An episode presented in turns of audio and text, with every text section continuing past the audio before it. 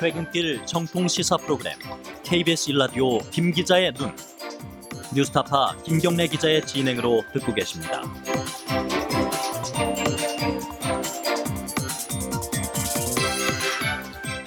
자, 요즘 부동산이 어, 전체적으로 좀 화두입니다. 이게 사실 집값 걱정을 안 하는 사람이 우리나라에 얼마나 될까요? 어, 부동산이 고민이 아닌 사람이 몇 퍼센트나 될까요? 아마 뭐 거의 대부분의 90 몇 퍼센트의 국민들이 이 부동산 정책이나 집값 문제에 대해서 예민하게 반응을 할 겁니다. 다음 주, 아, 요번 주에 어, 부동산 종합대책이 나올 것 같습니다. 그 중에 하나가 이제 보유세, 보유세 중에 이제 종합부동산세가 아마 강화가 될 거라고 예상이 되고 있는데요.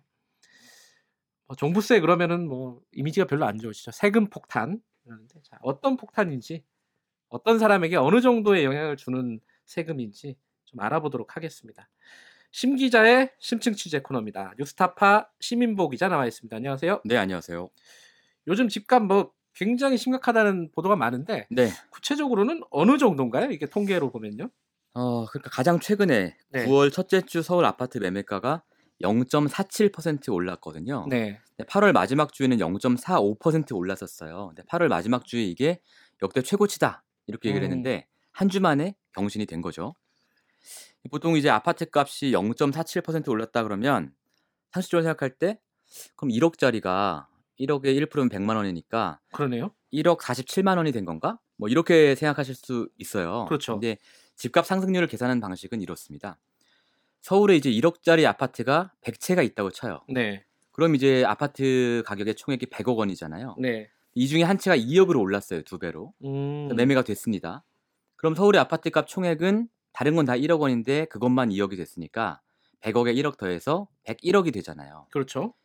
그럼 이게 1% 오른 겁니다. 아. 100억에서 101억으로 올랐으니까. 아. 이렇게 표현을 하는 거거든요. 그러니까 이 집값 상승률이라는 게 기존 가격보다 더 비싼 가격에 거래되는 아파트가 많을수록 높아지는 거죠. 음. 그렇게 생각을 해보면 0.47%가 굉장히 높은 수치다 이걸 알 수가 있을 거고요. 음. 또 이제 지, 금 이제 집값 상승의 특징이 49개월 연속 오르고 있습니다. 아이고 4년이에요? 그렇죠. 4년하고 1개월. 그러니까 굉장히 어. 그렇군요. 오랫동안 이제 우상향을 한 것이고 또 거기에 더해서 이제 최근 상승세는 매우 가파르다. 뭐이 정도로 정리를 할 수 있겠습니다. 그러니까 일주일에 어 0.47%면은 이게 그렇죠. 쌓이고 쌓이면 사실 4년 동안에 조금씩 조금씩 쌓이면 지금 엄청나게 올랐다는 얘기네요. 그렇죠. 근데 과거에는 이렇게까지 많이는 안 올랐으니까요. 음. 천천히 오르다가 작년부터 많이 오르고 있죠. 자, 오늘은 어, 이런 집값을 잡기 위해서 네. 정부가 이제 대책을 내놓는데 그 중에 이제 가장 큰 논란 중에 하나가 종부세일 거예요 아마. 네, 그렇습니다. 네.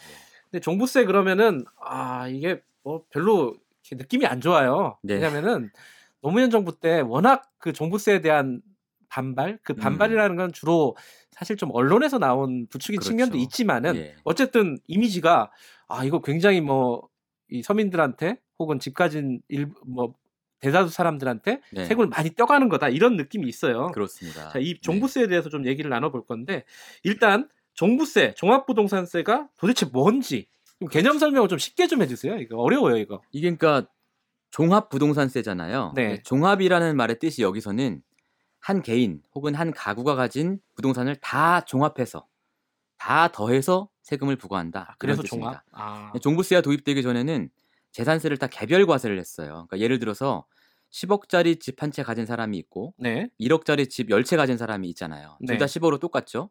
그런데 과거에는 10억짜리 집 한 채 가진 사람이 세금을 훨씬 많이 냈어요. 아 세율이 높으니까. 그렇죠. 아, 그런데 지금은 아, 너 1억짜리 10개 갖고 있으니까 너도 10억이야. 그래서 음. 똑같이 매긴다는 겁니다. 네. 쉽게 얘기하면. 네, 어, 그러니까 고액의 부동산을 소유할 사람일수록 세금을 많이, 많이 걷겠다. 이게 음. 취지고요.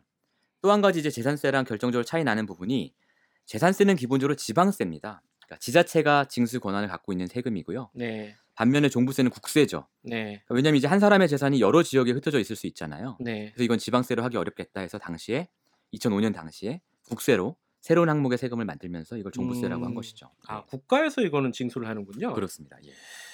근데 이게 사실 농반 진반으로 네. 아, 사람들이 그런 얘기 많이 했어요 예전부터 종부세 한번 내보고 싶다. 네. 아, 근데 왜 그러냐면은 네. 실제로 종부세 내는 사람이 얼마나 되는지 뭐 그런 것들 한번 따져봐야 될 텐데. 그렇습니다. 예. 자, 이 일정 액수 이상 모든 부동산을 합산을 해서 개인이 갖고 있는 음. 혹은 뭐 세대가 갖고 있는 합산을 해서 어, 세금을 매긴다. 근데 그 어떤 금액을 넘어가야지 세금을 매길 거 아닙니까? 그죠? 그렇습니다. 그게 예. 얼마를 넘어가야 되는 겁니까? 그러니까 1주택자인 경우는 공시가격 기준으로 9억 원이고요. 네. 다주택자는 공시가격 기준으로 6억 원 아, 이겁니다. 근데 이게 공시가격에서 또 여러 가지 깎아주는 게 있는데요.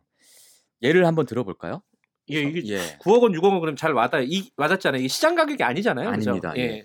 서울 반포에 반포 자이라는 아파트가 있어요. 네. 이 아파트가 뭐 제일 비싼 아파트 중에 하나인데 요즘에 실거래가가 한 23억에서 25억, 30평대 기준으로 어, 그렇게 비싸요. 네, 이 정도 되는 아파트입니다. 어, 이 아파트를 예로 들어서 한번 계산을 한번 해보죠, 같이. 예. 약간 수학이니까 좀 잘 따라오셔야 돼요. 산, 산수입니다. 산수. 예. 네, 네. 우선 이 아파트의 공시지가를 확인해 보면요. 올해 네. 기준으로 13억 원 정도 돼요. 13억 좀 넘습니다. 아니 공시지가하고 실거래가 그렇게 차이가 많이 나요? 저 왜냐하면 올해 많이 올랐으니까. 아, 그렇겠군요. 예, 예.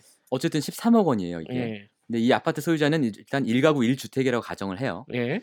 그럼 이제 우리가 1가구 1주택일 경우에는 9억 원까지는 세금 안 매긴다고 했잖아요. 네. 그럼 13억에서 9억을 빼줘요. 예. 그러면은 4억이 남는 거죠. 그렇죠. 그럼 이 4억이 과표 과세 표준이 바로 되는 게 아니라 여기서 또 20% 할인을 해줍니다. 왜 할인해 주죠? 이거? 이게 바로 이제 공정가액 비율이라는 개념인데요. 아. 이 자산을 취득할 때 드는 비용이라든지 뭐 이런 걸 감안해서 아, 아. 좀 까준다 뭐 이런 겁니다. 예.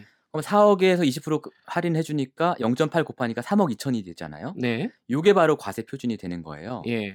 그럼 이제 종부세 세율을 현재 보면 6억 이하는 0.5%거든요. 네. 그러니까 이 6억 이하라고 할 때 과표가 6억 이하라는 뜻이에요. 예. 그럼 이제 3억 2천에 0.5%면 1%면 320만 원이니까 그 반이 160만 원이죠. 네. 1년에 내는 세금이요. 예. 근데 여기서 끝이 아닙니다. 기존에 이 사람이 지방자치단체에 재산세 납부한 게 있을 거 아니에요. 네. 이건 또 빼줍니다. 왜냐면 중복해서 세금을 내면 아, 안 되니까. 그렇죠. 그렇죠. 럼 이제 남는 게 한 80만 원 정도 되거든요. 예. 근데 이게 또 끝이 아니고 할인을 또 해줘요. 근데 납부자가 60세 이상일 경우 20% 할인 들어가고요. 예. 또 5년 이상 장기 보유했을 때 20%또 할인합니다. 네. 그럼 이제 남는 금액은 한 50몇만 원 이렇게 남게 되는 거고요. 예. 그러니까 결론적으로 보면 시가로 23억에서 25억 정도 아파트를 갖고 있을 때 예. 종부세는 뭐 적으면 50, 많으면 80 그 사이 정도를 내는 거고요.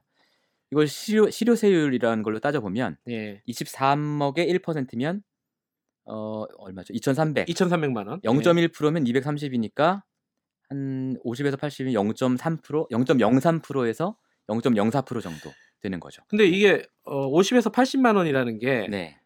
일년을 얘기하는 거죠? 1년입니다. 예, 아, 1년. 그러면 뭐 한 달이면은 10만 원이 책 되지 않는 거네요, 한 그렇죠. 달에. 적으면 한 4만 원, 예. 많으면 한 7만 원 이 정도 되는 예. 거죠. 예. 근데 지금 아까 그 저기 3억 2천만 원 과세 표준에다가 네. 세율을 0.5%를 곱했잖아요. 네, 네, 네. 그 세율은 어디서 나온 세율이죠? 지금 정부 아닌가요? 아니 그러니까 현행. 현행으로. 현행 아, 그렇습니다. 근데 정부 개정안도 똑같아요. 아, 6억 이하는. 예, 그렇군요. 예. 그러니까 정리하면은 네. 23억짜리 아파트를 갖고 있는 사람을 이래저래 세금을 네. 계산해 보면은 1년에 한 50만 원에서 80만 원 그 정도 정도의 나옵니다. 예. 어, 종합부동산세를 낸다. 네. 재산세는 원래 내는 거니까요. 물론 이거는 네. 아 이게 세금 폭탄이냐 아니냐는 되게 상대적인 거라서 네. 그죠 받아들이는 사람에 따라서 다를 수는 있겠지만은 그렇죠. 하지만 실제로 계산해 보면 그렇게 많은 돈은 아니에요. 23억 원의 자산을 갖고 있는 사람이 네. 뭐 어, 일단 뭐 그거는 이제 평가는 각자 네. 할 수 있는 거니까요. 네. 자 근데 이렇게 종합부동산을 내는 사람 네. 아까 제가 농담으로 얘기- 말씀드렸잖아요. 네. 종부세 한번 내고 싶다. 아, 네. 자, 이 종부세를 내는 어 일종의 자산가라고 할 수 있죠 우리나라에서 네, 보면은 네. 그게 얼마나 됩니까 숫자로 보면은요? 정확한 숫자를 알 수가 있어요. 네. 왜냐하면 국세청이 국세통계연보라는 걸 해마다 내는데요. 네, 여기 보면 나오거든요. 최신 데이터가 2016년 데이터인데요. 네, 아, 27, 27만 3,555명이 종부세를 내고 있어요. 네, 그러니까 이거 토지는 빼고 주택뿐만 얘기했을 때요. 네, 뭐 주택까지 하면 31만 명 되는데요. 음, 근데 이 27만 3,555명 중에 15만 2천 명은 서울에 살고 있고요. 네, 경기도가 6만 3천, 인천이 6,600명입니다. 그러니까 한 22만 명이 수도권에 살고 있는 거예요. 음, 이 수도권을 제외하면 종부세 납부자가 가장 많은 곳은 부산. 음. 근데 여기도 한 만 명 정도밖에 안 됩니다. 자, 그러면 이 사람들이 종부세를 그럼 얼마나 많이 납부했냐? 네. 이걸 따져 보면요.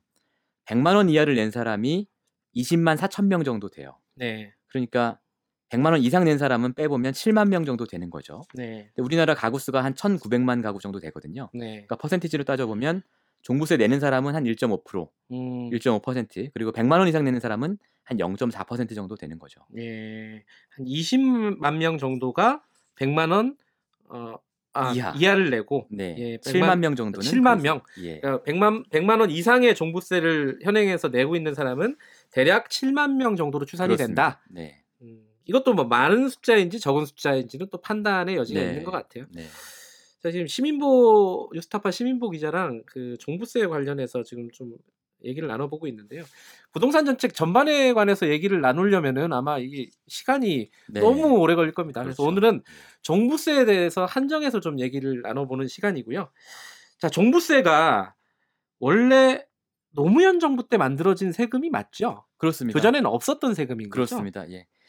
어, 그 당시 이제 문재인 정부 아니 저 창, 지금 문재인 정부에서 부동산 정책을 총괄하는 사람이 김수현 사회수석 비서관인데 예, 예. 이분이 이제 노무현 대통령의 참여정부 때도 청와대에서 같은 일을 했던 분이에요. 아, 당시에는 이제 국정과제 비서관, 국민경제 비서관, 사회정책 비서관 이런 직책을 맡았는데 네, 그 자리에 있으면서 종부세 신설을 주도했던 사람입니다. 네, 이분이 이제 2011년도 그러니까 청와대에 나와서 민간인 신분일 때 쓴 책이 있는데 상당히 재밌습니다. 책 제목은 제가 말씀드리기 그렇지만 예, 이 책을 보면 이제 당시 종부세를 도입할 때 반대했던 사람들 얘기나 그 이후의 얘기들이 많이 나오는데요. 네, 아, 당시에 이제 정부 관료들도 엄청 반대하고요. 야당도 반대하고 심지어 여당 내부에서도 반대를 했다고 합니다. 네. 그리고 언론들이 아까 말씀하신 것처럼 엄청나게 반대를 했죠. 네. 뭐 세금 폭탄 이런 프레임이 있었죠 당시에. 음, 당시에 이제 강만수 씨 혹시 기억하실지 모르겠지만, 강만수 씨요. 네, 그 재정부 장관도 한번 하지 그렇죠. 않았나요? 이명박 정부 들어와서 네. 이제 기획재정부 장관을 했는데 네. 이분이 종부세는 질투의 경제학이다 이런 칼럼을 쓰기도 했습니다. 그래서 결국 나중에 아, 정부 바뀌고 장관이 돼서 스스로 종부세를 무력화시키는데 앞장을 섰었죠. 뭐 지금은 감옥에 가 있습니다만. 아, 감옥에 있나요? 네, 그러니까 종부세라는 거는 부자들을 질투한 세금이다. 그렇죠. 이런 뜻이네요. 강만수 그렇죠. 씨가 예. 얘기를 한 거는. 네. 당시에 그런 얘기들을 굉장히 많이들 했었습니다. 예. 예. 네.